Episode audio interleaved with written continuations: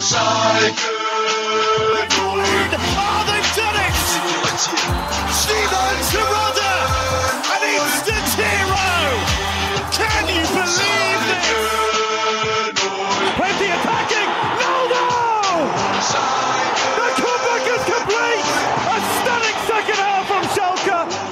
Blau und Weiß sein Leben lang. Hallo Leute, willkommen zum einzigen Schalke Podcast auf Englisch. Jawohl, officially the world's only English Schalke podcast. Welcome to episode 134 Schalke America. I'm your host Richard Carmen. Joining me as always for a Victory Monday, Jack Mangan. Jack, how we doing? Doing well, yeah. Brief, brief detour last week, but uh, back on the Victory Monday train, which we love to see. Um, although, eh, you know, a, a game that I think is going to be interesting to talk about in the sense that if all you did is look at the scoreline, you may have said, "Hey, you know, comprehensive win, bounce back, you know, back on track after that poor result." But um, it- it's very much, I feel like, uh, from a lot of the conversation, and we'll see if you agree, uh, just a result that um, didn't really seem to do anything for for the spirits of sort of the fan base, despite um, you know the, the, three, the three points, but the performance itself uh, left a lot to be desired, and, and there's still a lot of you know the same questions remaining that we've had so far earlier into the season. That that is true. And one of the questions we do not have is about Terodde. And uh, we see obviously in the chat, Pascal's in here. It says Terodde the Beast. Greetings from Kentucky. Greetings, friend. Uh, hey, you're near Nashville. Maybe you should drop in Nashville uh, NBC four and take a picture for us. Just saying. Just saying. Uh, he says uh, Pascal kind of agrees with you. He says Grammozis still has not an offensive game plan. It's uh, sad but true there. But uh, yeah, we got a lot to talk about in this episode here. Uh, obviously, the game because uh, as you mentioned, Jack. Uh, we got some things to talk about there. Um, but uh, there was some news this week. There's a new CEO with Schalke. Um, for those that don't know, uh, we'll share the screen real quick just so you guys can see. Let me find the link here. Of course, I'm not ready. Why would I be prepared? You know, isn't. It's live All right. television, folks. Live television, folks. There he is. There he is. All right. So, uh, Bernd Schroeder, he's the uh, new man for new CEO for Schalke. Um, not many people know too many things about him. Obviously, it's not a lot of the Germans do, but uh, you know, at least here in the stateside and in Canada, maybe not too many people know about him. Uh, so the supervisory board unanimously voted him in uh, to become the new CEO. Um, so he is going to join an existing committee of Peter Knäbel, who's in, who's a sports director, and Christina Rühl-Hamers, who leads finances, HR, legal affairs, uh, to become the new CEO. And uh, this is effective January 1st, 2022. Uh, his responsibilities will include strategy, communications, marketing, and sales. And he, he comes to us from um, Bayer Leverkusen, I believe. Um, so yeah, it's it's it's something that adds to us. I, I know Schalke was very uh, Axel Hefer was very high on his uh, his hiring. Um, he said Bernd Schroeder is the best conceivable choice to lead our club into a successful future and perfectly fits our mold. So, um, I mean, I don't know too much about this guy, Jack. I, do, I don't know if you do, but uh, again, it's it's news. It's something people need to know about because the supervisory board is constantly changing. Com- it's going away from uh, the guy in the the past who you know we're trying to distance ourselves from. So um, I guess this is a good step forward, huh? I guess we got it's a wait and see, obviously. Yeah, you know, I've heard that one of his absolute first top priorities is, ex- is expanding access to Schalke TV, um, which uh, I'm sure you and I can both get behind. So that's uh, Yeah. that's that's that's going to be uh, we'll see. No, um, yeah, I mean, I, neither of us are going to pretend that we that we you know ha- have much of an opinion on uh, you know some of these hires that go on. Um, I'm not. I mean, I haven't done like a lot of like looking into it or research that kind of thing. But um, you, you know, generally some of the some of the people we've brought in recently, um, I think Schroeder top of the list uh, from a sporting director standpoint, um, viewed pretty favorably, um, and uh, you know remains to be seen. But uh, hopefully, beginning to be on the right track to kind of pull ourselves out of the mess we've gotten ourselves in over the last couple of years. Yeah, we rely heavily on on obviously the fans. We're fans just like you, so we rely on other fans to tell us more about things that we maybe not know. In this case, you know, Pascal's saying that you know he's skeptical about this guy. Um, he's a native German, lived there until his, in, his twenties, so he knows about him. Um, he might be okay fit, but from what he knows, he's done an average job so far. So we'll see. Um, hopefully, you know the, the the hirings they've had recently have seemed to work out. Let's let's hope this one works as well. Um, you know, we'll, we'll, judge it once we get a little bit better of a uh, a time frame here. You know, six months to a year. Really see if he can do anything. Got to give him a chance, get his feet wet. So. Uh, but yeah, that was that. Um, so I thought we'd share that you got with you guys. Um, yeah, let's talk about one of the highlights of the game in terms, uh, obviously, Terodde. Terodde now one goal away from this Zweite Liga record, uh, 152. Uh, there's nothing this guy can't do, Jack. Uh, he's inching closer and closer to uh, Dieter Sch- Schatzschneider's uh, record of 153 goals.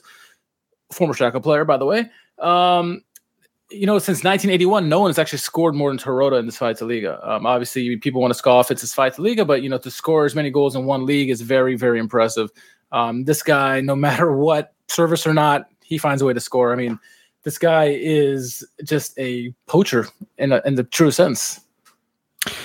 Yeah, what is it now? Ten goals in eight games, something along those lines. Uh, yeah, start the season. I mean, yeah, it just continues, and and um, he he's papering over so many cracks at the moment uh, in the team, uh, and it, it's you really do have to ask yourselves like where we would be uh, without him. Not that you know there aren't some of the goals that he scores that are well worked, you know, moves that sort of thing with multiple people contributing, but um, you know, so often that's where the production's coming from, uh, and you you know you just kind of wish we could expand around it. But I mean, enjoy it while it while it's happening. Uh, you know, who long who knows how long he's going to be on our team? If it's just going to be this season, you know, what's going to go on, you know beyond now, but um, you know, very much as advertised, probably better than advertised, better than I would have expected to start the season. I mean, it's not like I had expectations that he would score 10 goals in eight games. So um, but yeah, he's just everywhere and he's he's he's constantly in the correct positions.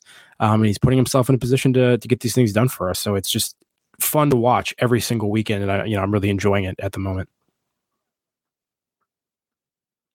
You're on mute, my friend. Live TV, folks. Live TV.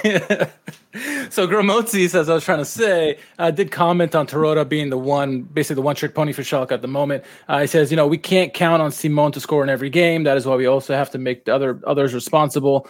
Uh, we undoubtedly need the flexibility. You know, Grammozis talked about, but he says, what happens if Robert Lewandowski doesn't score for Bayern or isn't available for Bayern? And to that point, yeah, he makes a point, but Bayern have a lot more – ponies in their stable than we do. And so if he's not there, Muller's going to step up and all the other guys.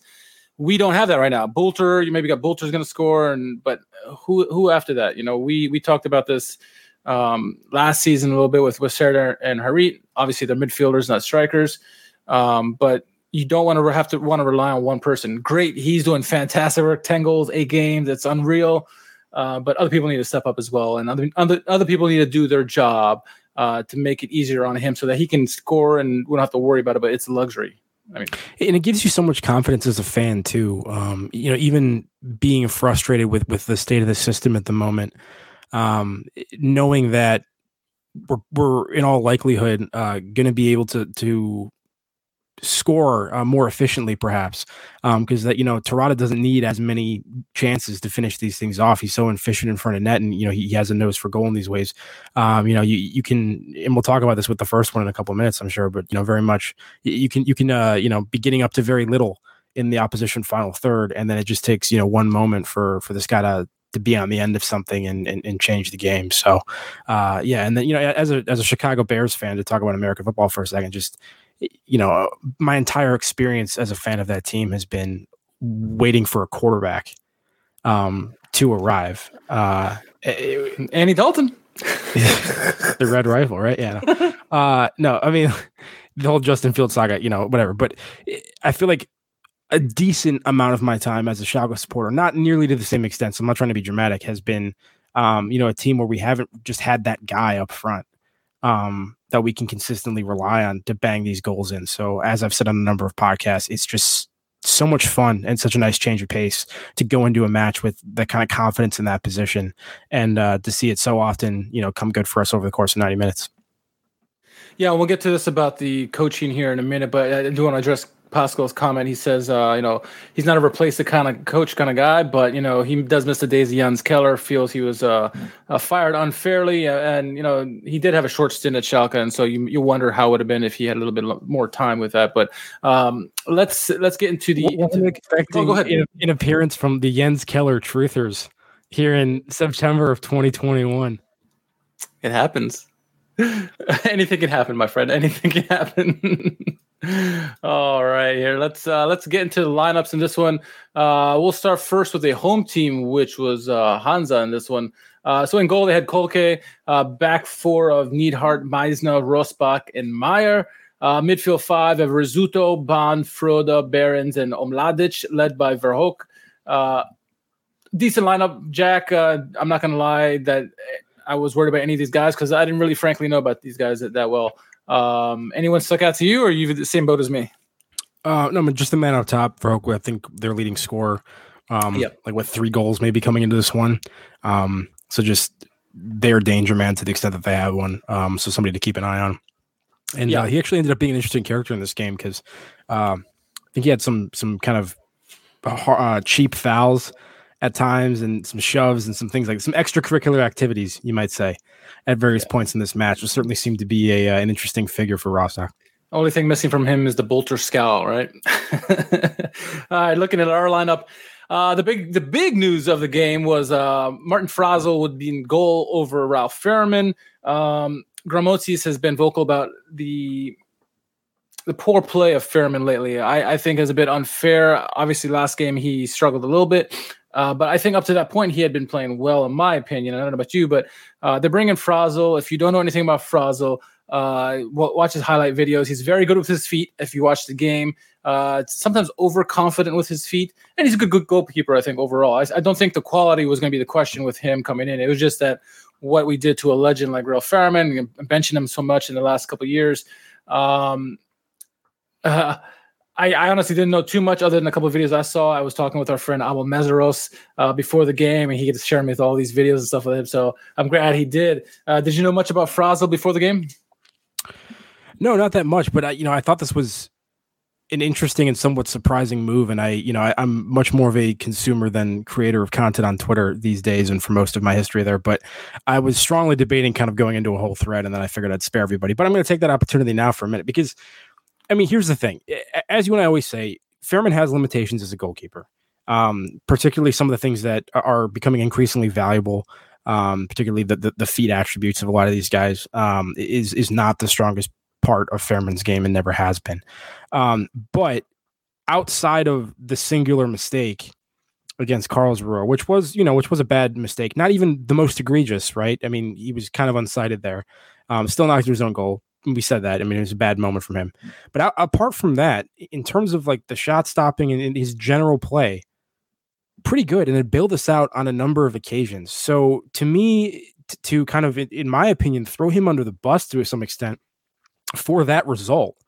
Um, and and bench him after one mistake was surprising and I think I think incorrect. And uh, I mean, and if his contention is, you know, well, Fraisl, you know, is, is better with his feet or whatever. The issue with with Grammozis' system right now is not that he doesn't have, you know, a, the, the correct goalkeeper in terms of distribution. Yeah. That's not the problem. Like, like, like, let's let's be real here. Like they, there's there's things that you can fix.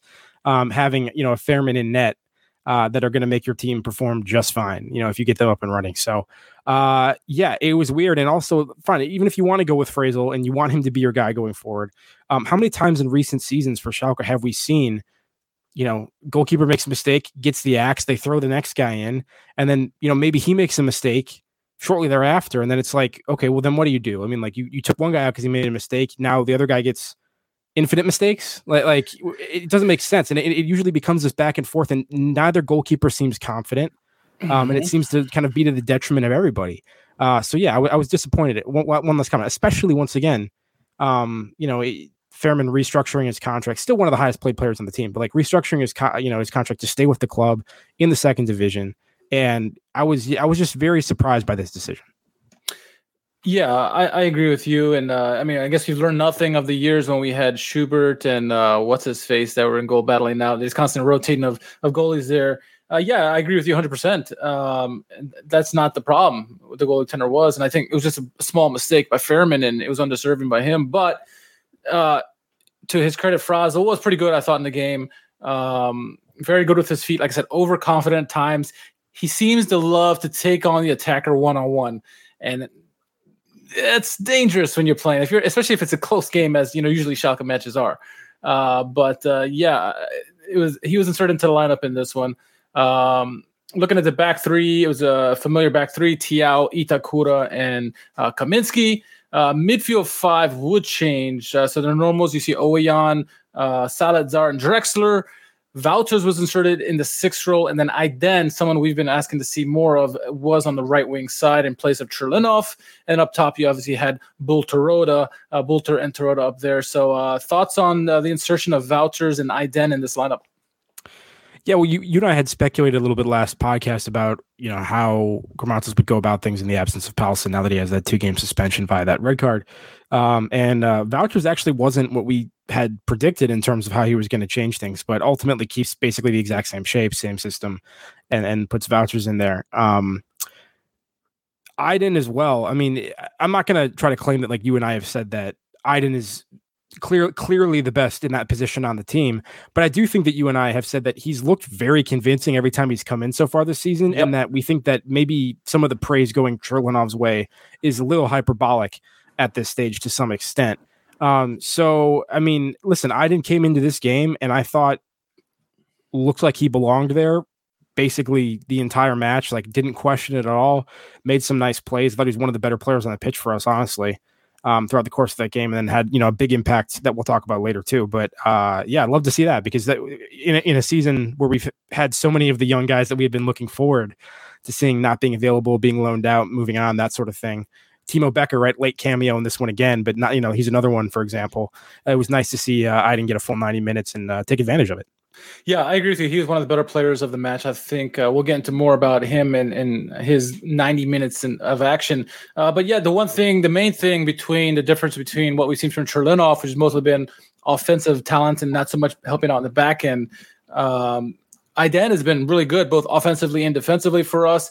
And he's played a multitude of positions in that midfield. And so I think just having him on the pitch was a plus no matter what. Uh, we saw in this game, both offensively and defensively, uh, he was able to help out and is one of the most consistent players in the game.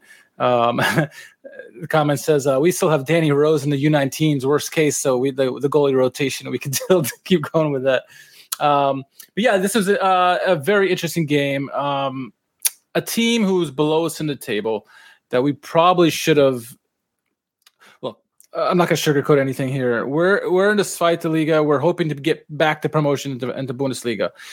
A team as big as Schalke should be dominant in these kind of games. After coming from this from the Bundesliga, we should be dominating these kind of games, and then um, yes, last year and the years before we've been struggling, but you know our hope was that we'd come to this fight the league, start dominating games, get our style, our swagger back, and eventually go back up sooner than later. We haven't seen that yet. We've been yeah. Winning. How frustrating is it to fairly fairly consistently this season in the opening 15 minutes of games just look completely adrift? Um, and yeah. like, you know, it doesn't matter who the opponent is, they look like they're all over us and we're kind of like scrambling to survive oftentimes in these, in the early stages of these matches. Um, and I think that was the case again here before things ultimately calmed down a little bit. But, you know, once again, just kind of coming out and getting punched in the mouth. Um, luckily, you know, not with a goal as happened inside a minute against Karlsruhe, but um, certainly a lot of pressure being put early and, and struggling to coping cope with it and not looking convincing at all it looked like we were playing almost Regensburg again, where it was just constant pressure. It felt like maybe you know it, optics will, will, do that to you, but it felt like Hansa was putting constant pressure on us. We were struggling to get anything on the offensive end. It took a while for us to get a shot. I feel like uh, on goal, and I think it was something from distance from Zalazar or something. Um, we escaped the first half, um, obviously zero zero. Oh no, excuse me. We had a goal in the 42nd minute. Uh Terodde gets a goal out of nowhere. It's funny because we were joking on the live stream that much like the last game where he's pretty much all invisible all game long, he's gonna pop up at some point. And he did in the 42nd minute. Uh gets the goal, Jack. Uh that was it felt like almost against a run of play there, but it was definitely a relief considering how the first half was going. Absolutely. I mean, completely against the run of play. I mean, the, match had calmed down a little bit by that point, but certainly not a situation where we were looking convincing at all or, or had, you know, any sort of momentum. It did, it wasn't a goal that was coming, so to speak. Um, uh, I mean, all first half, I think you, you saw a lot of action between, you know, the center backs and, and the midfielders kind of back and forth. And once that ball got into the midfield, it couldn't advance to the next level. Um, and there was very little service and very little opportunities for any of our strikers. It just it seemed you know you just really couldn't progress nearly as much as we needed to, um, and that's why you know you and I have talked about uh, being pleasantly surprised with somebody like Kaminski early in the season um, because when you're having these sorts of issues with ball progression in your midfield, um, it's even more valuable to have guys like Malick Thiaw, Kaminski, who can occasionally bypass a couple lines of defense with an over the top ball. And you saw in this case, you know, nothing's really happening. And, and Thiaw right on the midfield line hits this diagonal over the top. Um, fair enough. It's kind of a broken play because it, you know, it was going to Bülter and it kind of gets knocked out wide to Ouwejan. But um, picks it up in plenty of space. And then you could see Terodde, he's literally pointing towards the near post for the ball. Great ball in from Ouwejan and kind of a glancing header back post of the keeper. And um, just clinic, clinical stuff from Terodde. And once again, Ouwejan providing the service and being the danger man and getting some of those balls in from wide, which is what we've been lacking so often. What continues to to impress me and be one of our better players this season. No, absolutely, and you, this is what you saw as a predatory instincts of a striker like Terodde. Um, a defender knows the ball is going to him, but they still can't do anything about it. He he, he makes the perfect run, made the perfect glancing shot, and, and scores past the keeper. It was brilliantly done, I think, by him um, to to beat the, the, the referee, beat the defender like he did, and then get the goal on there. So, uh, great way to get the end of the first half. Obviously, not the statistically was statistics point, standpoint that you want to see, but we got the lead. Uh, and our hope was that we could regroup at halftime, come out and perform much better because obviously it was a poor first half. You would imagine had that goal not happened, you would hope Grammozis would have been yelling at the team, like, "What the hell are you doing? We're, we're why are we struggling against a team that's below us on the table?" Uh, the goal, I'm sure, changed that conversation a little bit. Uh, what we saw coming out of the second half is another Terodde goal. this guy just uh, turns up in the 49th minute, gets another goal there, uh, two nothing. That would make it 152 in his uh, his Zweite career, putting one behind Schatzschneider. Um, but yeah, again, predatory instincts from uh, Terodde doesn't need much, but the times he gets, he puts them away. Yeah, and the funny thing is, it was a fascinating sequence of play because seconds before Schalke score on one end, um, it was an opportunity uh, for for Rostock, a ball played through and a one on one with the keeper, and this is what you were talking about, Fraisl kind of like running out and, and really putting it on the line and putting pressure, which you know is is great, but you get concerned when it gets a little bit like you know overly optimistic Manuel Neuer type stuff where he's he's venturing maybe a little bit too far from his goal, but um, did really well there and, and came up with a huge stop in a one v one. I mean that that was essentially a two goal swing in Rostock's opinion. It looked like they were about to tie it up, and then suddenly it comes down the other end, and, and uh, uh, Drexler. Not away on this time. Drexler popping up on the left hand side and uh, stops to get it back on his right foot and plays a beautiful ball for Aydin, who was hand up in the air for like few seconds, like calling for it, calling yeah, for it, yeah. as he's making that like you know off the shoulder run to the back post, and um, great ball comes in, and, and instead of shooting it, yeah, he kind of stops for a second as as a defender and the goalkeeper kind of collapse into what they think is going to be the shot attempt, and he very quickly just plays it back across to who else? Simon Terodde, who is in once again the perfect spot, and uh, he has very little reaction time and just is ready for it immediately. Side foots it straight in. Um, beautiful play from. I mean, great, great transition play. Great ball from Drexler. Um, really, really composed, mature play from a youngster, and Aydin in that moment to to not take the shot when it wasn't on and to find somebody that quickly. And then once again, Terodde doing Terodde things. Um, and uh, yeah, crazy. Uh, you, you kind of feel for Rostock there because I think that yeah. sequence in particular, but also the entire game, um, little bit that normally would happen to us. That normally would happen to us. All that. Yeah, yeah. Um, I mean, they, they, certainly the the scoreline is is harsh on the performance they put in in this match. I don't know about you, but I feel like all of us, all Schalke Nation, were screaming at Aydin to shoot. I mean, he's wide open, shoot, shoot, shoot, and he smartly holds off to it. like, oh, why don't I just give it to Terodde? This guy scores every time. Hand it over to him, perfect pass, and, and like I said, Terodde was ready for it. Um, very heads up play because I was getting ready to yell at this guy if he if we didn't score that play. Um, didn't I didn't even see Terodde. I just saw the goal in my mind. So obviously I'm not that I'm not a good player, so I'm not playing there. Uh, but yeah, good goal overall. Good team sequence there to get that goal. Um, at that point, I thought we were sitting pretty. Uh, we're gonna you know running this thing out, and it was we kind of shifted to a. As someone said it on online, I forget who said it. Um, it might have been uh, Paderborn's English site saying uh, Grammozis shifting to his famous five-three-one-one defensive formation uh, which they liked. I don't know if I liked it as, as, much, Jack. I don't know if you did either. It's it's we're playing with fire. You know, we've talked about this many times this season where we think we're better than we are defensively. To we can lock up shop and nothing's going to happen. The possession was obviously skewed in their favor, not just after the two goals. It was all game long, and I think uh, it made us all of us had a little bit more white hair after this game because we are worried what you know when are they going to score when are they going to score um, it, at least we had the insurance goal this this point. It wasn't yes. it wasn't yes. like you know a score one and then we drop off entirely as, as yeah. has been the case so often, um, and we think we can hold it. Um, we at least you know kind of kept the pressure up early into the second half and, and got that second goal. Um, yeah, it, it's it's it, it, it, they didn't dominate possession. I don't want to make it sound like it was totally one sided. No, still, no. Yeah, once again, it's still frustrating when when it, it seems like it doesn't really matter too often who our opponent is, and and it's the opposition that kind of has the lion's share of the play and is is affecting things. And so often it's you know it's set pieces, it's it's um you know it's it's transition moves from us, and we're really struggling to build in possession from open play. Um, I mean, it, almost was almost was a Terodde hat trick, almost was three because hit the uh, post, hit the oh, yeah, o- Ouwejan on the set piece, another great ball in from from Ouwejan, and yeah, Terodde hits it off the post as you said. Um, so you know, could have even been better, but once again, all these things are these these dead ball opportunities, and and you know, yeah, it, you you would like to see um, some sort of improvement in, in the system at this point of the season, as we said last week, uh, and uh, it's just not there yet. It's it's still kind of like you know, yeah. Zalazar's going to run around uh, sometimes in possession and try to make a couple things happen, and then you yeah. just hope the ball somehow falls into the gravity of Terodde and he bails us out. And it's a formula that's been working enough so far, but is it sustainable?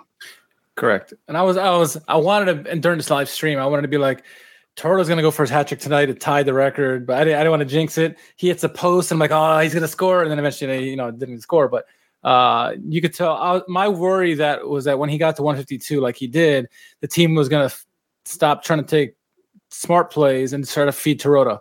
Um, and when you're not feeding him already, you're you don't want to mess the play up any worse than it already is. So uh, we either way, we, we escaped this. What I like from this match, and I'll get to the comment here by Ryan in a second. Um, what I did like from Fraisl was that he was on his toes. A couple plays, you know, he, he came out, uh, uh, met the attacker and cut off the angles. Um, had he sat back, was he hesitant a little bit? It could have been a goal easily for the for for Hansa. So I like what I saw from from from Fraisl. I thought he had some good reaction saves. That one save right there, you talk about one on one with the with the uh, striker from Hansa just before our goal. Um, overall, I thought he was good. Um, obviously, good with his feet. A couple plays where he tried to be a little too cheeky with it, and I, he nearly lost it. Um, like I said, he loves beating the attackers like it's a nutmeg or something like that. Uh, hopefully, he doesn't go for any nutmegs. But uh, I was happy with him, his performance. I'm sure he's going to start next game, uh, unless Grammozis loses it again and says I want to go with Danny Rose or something like that. Um, what are, what are your overall assessments of Fraisl's performance, and then just in general how we looked towards it the whole game? Yeah, I mean, yeah, I mean, he was he was good. He, he had a couple big moments in this one. Um, yeah, I mean improvements over Fährmann in certain aspects of the game. Um, I, I, still think the change was was premature and sort of unwarranted and, and unnecessary. Um, but uh, I mean, yeah, I mean, I thought it, I thought it was a fine move, and and I'm not going to be upset if they continue down that road. I just I just wish it would have been, um, you know, through injury or once again through some sort of sustained for a couple matches dip in, in performance from Fährmann because I think yeah. it's harsh on him. Absolutely, especially as a club legend as he is, uh, it was certainly unjust for him. Uh, but yeah, Fraisl came in, did the job. Uh, dude is ripped, by the way. After the game, they had they all posed for pictures, and dude looks like freaking ripped. Um, anyway, I digress. um, uh, you know, it's funny about Fraisl. Uh, actually a highlight of him against Ajax because he came from uh, the Dutch league and he had like something like 16 saves in one game against Ajax. So you know he he, he can come up big when you want to, but uh, like you said, it's the reasoning for the switch was a little suspect to us as opposed to you know a real reason like injury or something. So, um, looking at Ryan's comments here, says uh, you guys are amazing. Keep the good work. Thank you, sir. What's your opinion on Rodrigo Zalazar? How can we get him more into the striking position? I don't know if I want to get him. This is me. I don't know if I want to get him into the striking position, Jack. Um, obviously, just because we have Bülter and Terodde. Uh, but I do want to see him in a more advanced roles. Uh, I think we we all thought, or at least I thought, that when he came in, he would be more of that central attacking midfielder role. And he's been more of a box to box kind of guy. Not that he hasn't been good, not that he's been running his ass off, but he's not been the creative spark that we hoped we would see. And that's what we kind of talked. We wanted to see Aydin in there, maybe Churlinov moving around to create some opportunities because other than Terodde poking his head up and getting a goal, where's the creativity coming from? And it's not there. Yeah, I think. I mean, I think in within Grammozis' system, we kind yeah, we kind of expected that to be more of like a marauding eight type. Um, and so far this season, as we've said on numerous podcasts, at least I in particular hadn't been particularly impressed, and I thought needed a little bit more out of him. I actually thought in this game against Rostock he was better than he had been. Um, and maybe this is just I don't know me paying more attention to him at the wrong time or something like that. But I thought this was a an improved game from him and was more along the lines of what I would like to see.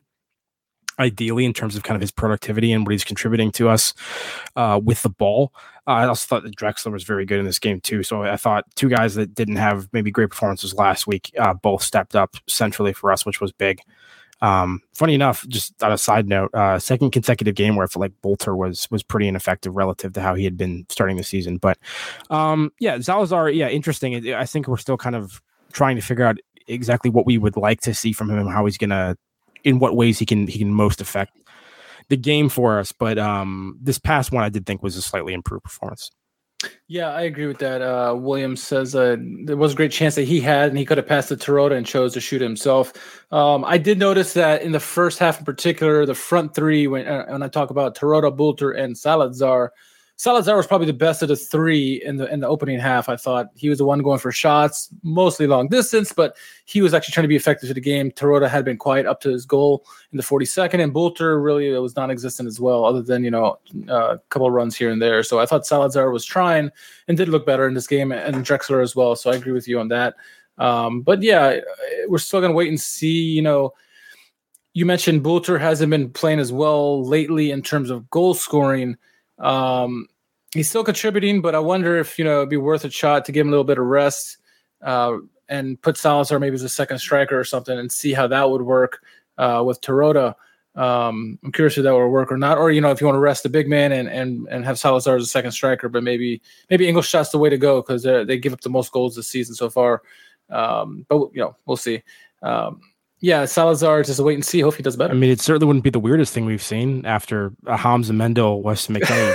I was going to bring that up too. striking partnership. So, I mean, it, it's probably not what I would do with him, but I mean, yeah, I mean, who? I mean, I don't know.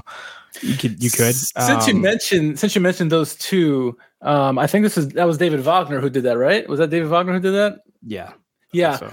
Wagner, uh, he's with Young Boys. He's actually in Champions League. They beat Manchester United last week. Uh, I think it was last week. So look at that, David pain. Wagner.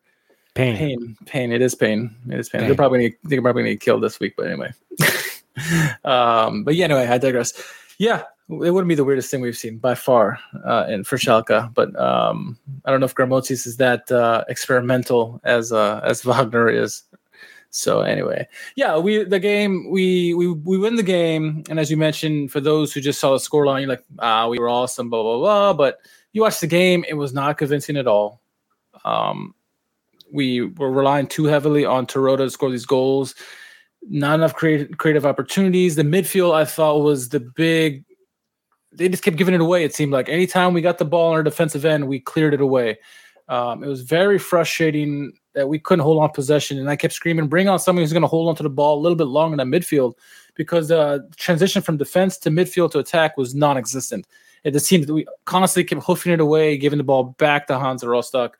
Um, and that was infuriating to me, Jack. I don't know if you saw the same thing with the lack of um, involvement with the midfield, at least early on, where we just hoofing it off. Maybe I couldn't remember if it was the beginning of the game or end of the game, but nonstop giving the ball away. We couldn't connect two, three passes together. Yeah, I mean, it, it wasn't as bad as, as, as certain points we've seen, you know, the last couple seasons with us. But yeah, it was it was very very difficult for us to build um, anything. And I thought, especially early on, too, Rostock actually put a lot of pressure, a lot of high pressure on um, the center backs in possession.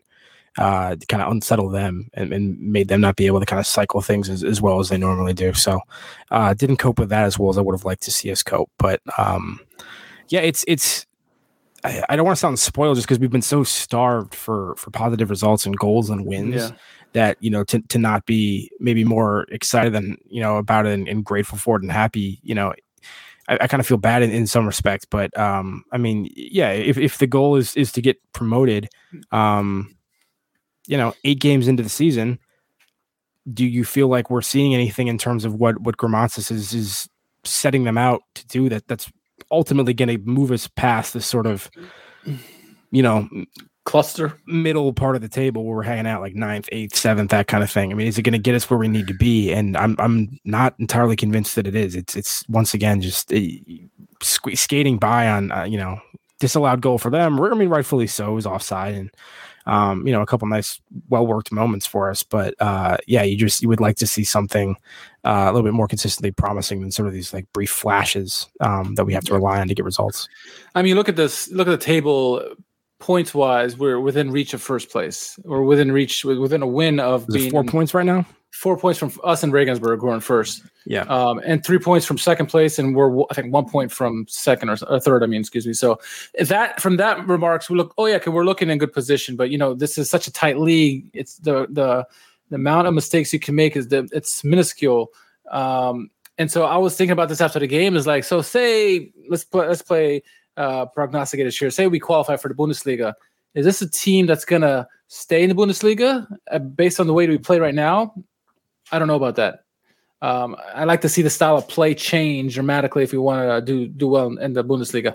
Now, granted, you know, go to Bundesliga, things could change. Who knows? We've seen that before, where teams look really good in the Zweite Liga or second divisions, and they move up to the top divisions and play poor, or vice versa.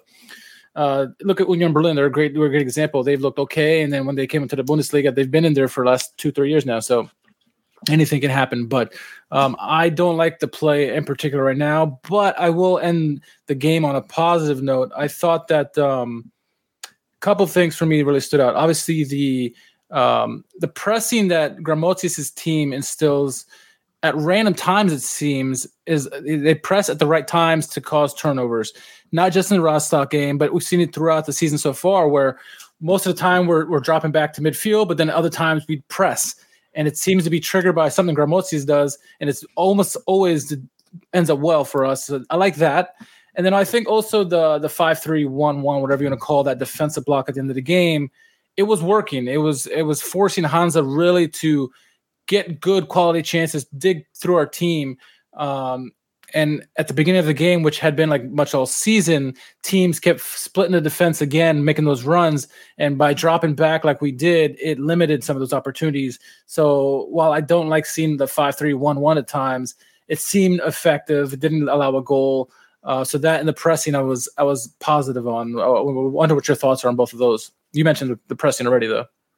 I mean, like it's definitely more cohesive than it was last year, um, both with with uh, and without him last season. I mean, it, there's definitely you understand what what we're mostly trying to do in some situations. It's just not always kind of coming off for us. Um, I do think it's interesting. You kind of mentioned briefly. Uh, we have been susceptible to uh, runners sort of right in the heart of the defense. Uh, we have not tracked those well. I don't know if it's like we're trying to do these offside traps something, but it, I don't think that's what they're intentionally trying to do at all. It's just, but they're, they're not tracking them, and we keep getting beaten on those.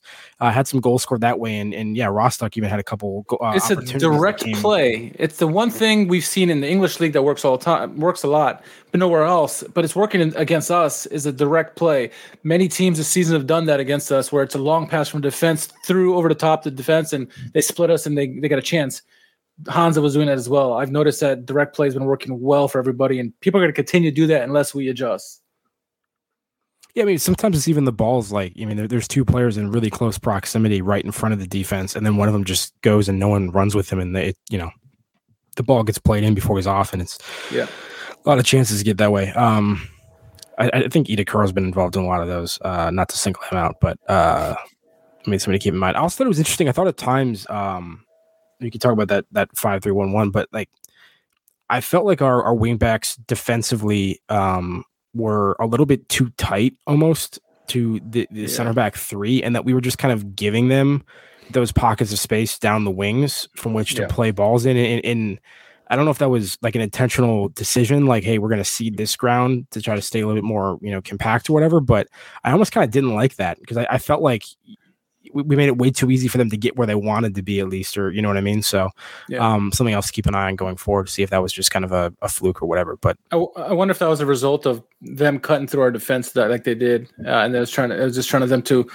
you know compact it so they wouldn't do that and then let them have whatever else they wanted. I don't know. I didn't like it either.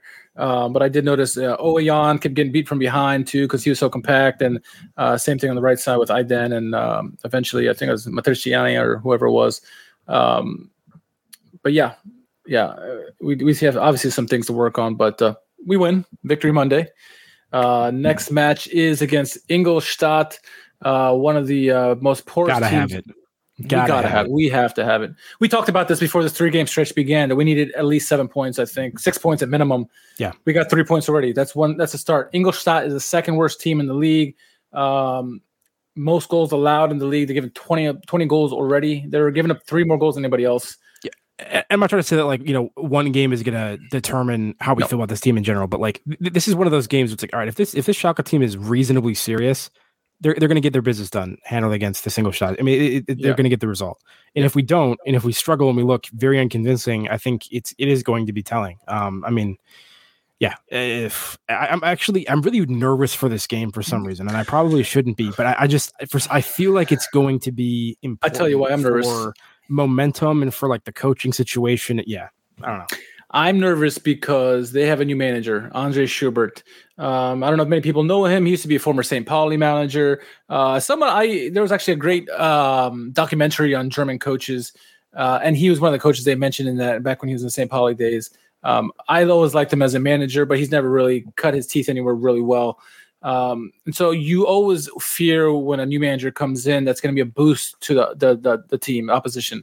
Uh, and in this case, it very well could be the case. It could be the kick in the butt they needed just for at least one game. And you hate to be that game that's us that they get that boost on. But uh, I'm worried about this game as well too. Hopefully, the team uh, comes in prepared, knowing that this is a very well a, a big possibility, and they better have their A game and going and play much better. Hopefully, the the style of play is a little bit better than we saw against Hansa and a couple other teams here. But uh, I think a three points is absolutely necessary in this game. It's not a make or break for the season by any stretch, but we will feel a lot better if we get a win against Ingolstadt as opposed to any other result. and it could be a uh, a win that has you know a, record broken or a record you know met uh, in front in terms of our, our talisman up top. So That would be uh, nice. definitely Another one to keep keep an eye on. That would be nice. One goal away from tying, two from breaking it. Uh, so yeah, uh, those two goals led uh, into the best eleven of the of the week. Uh, I did want to share this because uh, we have more than one player in in this uh, in this top eleven here. Um, so as you see, uh, let me make the screen big enough so I can see at least. Uh, so we had three players in the in the top eleven. I then Four with Bergstaller. four with Bergstaller. This is true. Bergstaller made it again. He's getting goals this year. He's getting goals, uh, but not like Terodde. Terodde obviously makes it with his two goals. Ouwejan and Aydin, two guys who were key on on Terodde's goals uh, in the game. Uh, they played very well. We've been very high on both of them, especially Ouwejan this season. So it's good to see all three of them get in there. Uh, Terodde's fourth time he's made it into the team. Second for Ouwejan. First for Aydin. Good for Aydin. Um, but yeah, uh, I don't see any English stop players in there, so that's good. yeah, I mean it's it's yeah, I mean yeah. First of all, congratulations to Aydin. Uh, I mean, as we said, really good performance. One of the better people on the pitch for us, um, and yeah, surprisingly assured and and, and you know mature and, and confident and you know yeah, just kind of throughout the entire game. But yeah, even that once again that that assist moment, um, for him to not panic as that window was closing. And to find uh, a play as smoothly as he did, like an outlet ball there, I think was very impressive. Uh, but yeah, just to have a, a team of the week where not only are there multiple Schalke players in it, which usually isn't the case for us, um, but a striker for one, and then both of our our wingbacks, which as as we said is, has been a position of it's been you know not ideal for us, uh, you know, in, in recent seasons. You know, we had the Jonjoe Kenny loan as sort of a stopgap. You know, um, uh, Kenny Ludewig right last season at one point, or I mean. Yeah, so I mean, it, it, huge, huge turnaround, and it's it just it's just nice to see that it, it's it's an improvement in some areas. We definitely need help. No, no, I, I agree about that. So it's it's nice to see, and I feel I feel bad for Ranftl because we had so much high hopes for him coming to the season. And Churlinov comes in, kind of takes his place, and then and now Aydin maybe is going to supplant Churlinov possibly. Who knows? Uh, so we'll see. But no, I, I like what we're seeing so far. I do agree with Pascal's comment about Grammozis needing to. Um, we've seen the defensive aspect get better, not where we want, but better. Next, I think the next evolution of the team during the season is to see the attacking play get better as well. Um, and that we that as a te- as the season goes on, we become more and more a complete team and get to where we want to be. I rather I rather be a team developing and get to the final destination as opposed to a team who starts out very hot, like Regensburg traditionally does, and then drop off. I don't want to see that. So we're we're not there obviously because we haven't looked that great, but um, I think that's the next evolution I want to see. Uh, and Ryan says um, we should not underestimate the fact that we are probably some kind of FC Bayern of the second division. Other teams want to give 120. percent I agree 100 percent with this comment. I think uh, big big teams when they come to to Zweite Liga, everyone wants to everyone's going to give their best against them because they're you know they don't often get these big clubs. If fans are going to be out there uh, watching the games because they want to see these teams and they're going to give their best. It's going to be a championship game for all these teams who don't get to see these you know some of the smaller provincial club, provincial sides. Uh, you know, get a chance to play, you know, big Schalke or big Hamburg or something like that. So um, I, I, understand that's a very much a strong case in most weeks. Uh, would you not agree? Yeah, I agree somewhat. I guess I'd have to like find more quotes of, of, oppositions that are actually speaking to that. I haven't heard a lot of that this season. Um, no. But I mean, I'm sure. I'm yeah, I'm sure there's. It's a little bit easier to potentially get up for a game um, you know, if you're a team like Rostock, for example, um, you know, uh, one of the return fixtures this season when it's at the Veltins Arena, you know, I'm sure they're going to be like, wow, you know, an opportunity to play in a, in a great stadium like this. Um, but at the same time, I feel like it's not like we're coming in with any sort of like aura um, that's going to you know instill fear in the opposition. Like we didn't I, I think, I think this, last year. I think this 120 percent effort would potentially be more true if we were actually like a really good team at the moment and we were like very hot and kind of dominating the league and off to a really good start. I don't think we're a team that people have like a ton of respect for. I mean, it, like you know, like in terms of like maybe look at their chops. You know, Ooh, yeah. I mean, like this is we're gonna pull this upset against this this big team and this you know whatever. Like it's I think you know I think a lot of people go into games against Schalke at the moment. Um, and yeah, maybe they're scared of Terodde, but they're like this is this is a result that we can actually absolutely get. So I don't know. It, it's interesting I, would like to hear uh, potentially more from that. Um, some of the players and coaches to see if that actually is a factor at all. But if you're a coach in a Zweite Liga, give us a call. Let us know. Yeah, yeah. I'm sure you're all listening. the funny thing, I the thing I find that most most hilarious with all this is that everyone knows Terodde is our, is our main guy. We're gonna focus on. They still can't stop him. Dude just scores.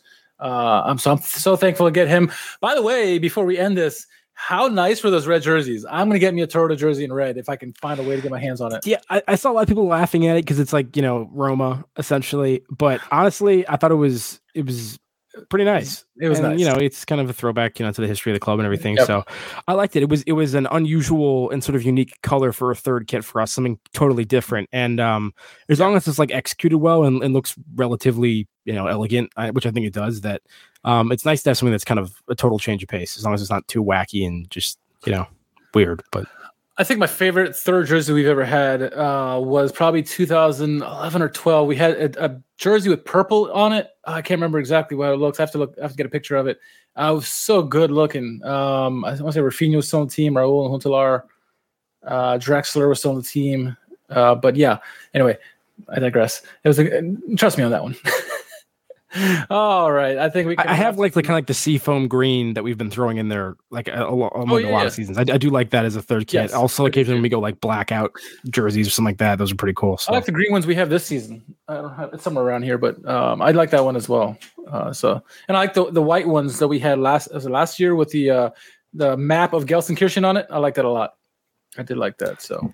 I was sorry, I was distracted by Pascal in the chat. Um, actively soliciting the return of Jens Keller, which I don't know. Uh, awesome, awesome. Uh, anything else before we uh, wrap this one up, Jack? No, that's that's all for me. That's all she wrote, huh? Uh, no, yeah. Let's uh, let's wrap this one up. Um, next game, Ingolstadt is on Sunday. Those on uh, in the east coast of the United States or Canada, it'll be at 7:30 in the morning. For locations like Jack, 6:30. If you're on the West Coast, 5:30. Um, we're gonna do a live stream regardless. Uh, we'll see. Uh, we'll see how how this one turns out. But uh, so far, so good. Uh, good reactions from the live stream so far as well. The watch along. So thank you for those who have joined us for those each of those games. Um, if you haven't done so yet, make sure you sign up for the Schalke US newsletter. Um, while I'm talking about the newsletter, let me let me share a little bit of uh plug something for us. I'm plug our website, new website. It's a work in progress, so bear with us. Uh, but here's our new website here. Um, so you can take a look and, you know, obviously has links to all our videos and, and our podcasts. You can obviously join us on Twitter. There's our YouTube account, uh, podcasts. If you don't know where to find them, they're all clickable here. Um, information on how you can watch the game, Schalke TV, uh, listen on the radio, sign up for the Schalke US newsletter. Obviously, you can get gear to Schalke gear or Schalke America gear. Support the podcast, and then again, sign up for the Schalke US newsletter. Um, just sign on your email address and get it once a week. Uh, and you keep up on all the up to up to date information on Schalke. Uh, it's very uh, easy way to, to keep up with the club and, and what, what's going on um, if you don't check on the website often. So um, definitely give that a look and a listen and a follow. So um, keep tuning in with us each week as we bring you the latest from the Royal Blues. Uh, we'd like to thank Schalke, ExpressVPN, and One Football for providing us tidbits on our podcast today, Jack. Uh, any topics anyone wants us to talk about or do videos on segments, let us know at Schalke America. Jack, uh, anything to plug or any where can our followers find you on social media? You can find me at JM Mangan, J M M A N G A N on Twitter. Definitely second that ExpressVPN and One Football uh, shout out. Uh, through them, all things are possible this season, or at least some things are possible relative to the zero that would be possible without them. Um, and of course, shout out NBC4 Nashville as always. Uh, and uh, yeah, holler, holler. Uh, as always, you can follow me at r underscore k h a r m a n. Thank you for everyone in the chat, everyone listening in. We appreciate your support. Uh, and so until the next podcast comes or live stream watch along, we'll catch you on the next episode. Tschüss.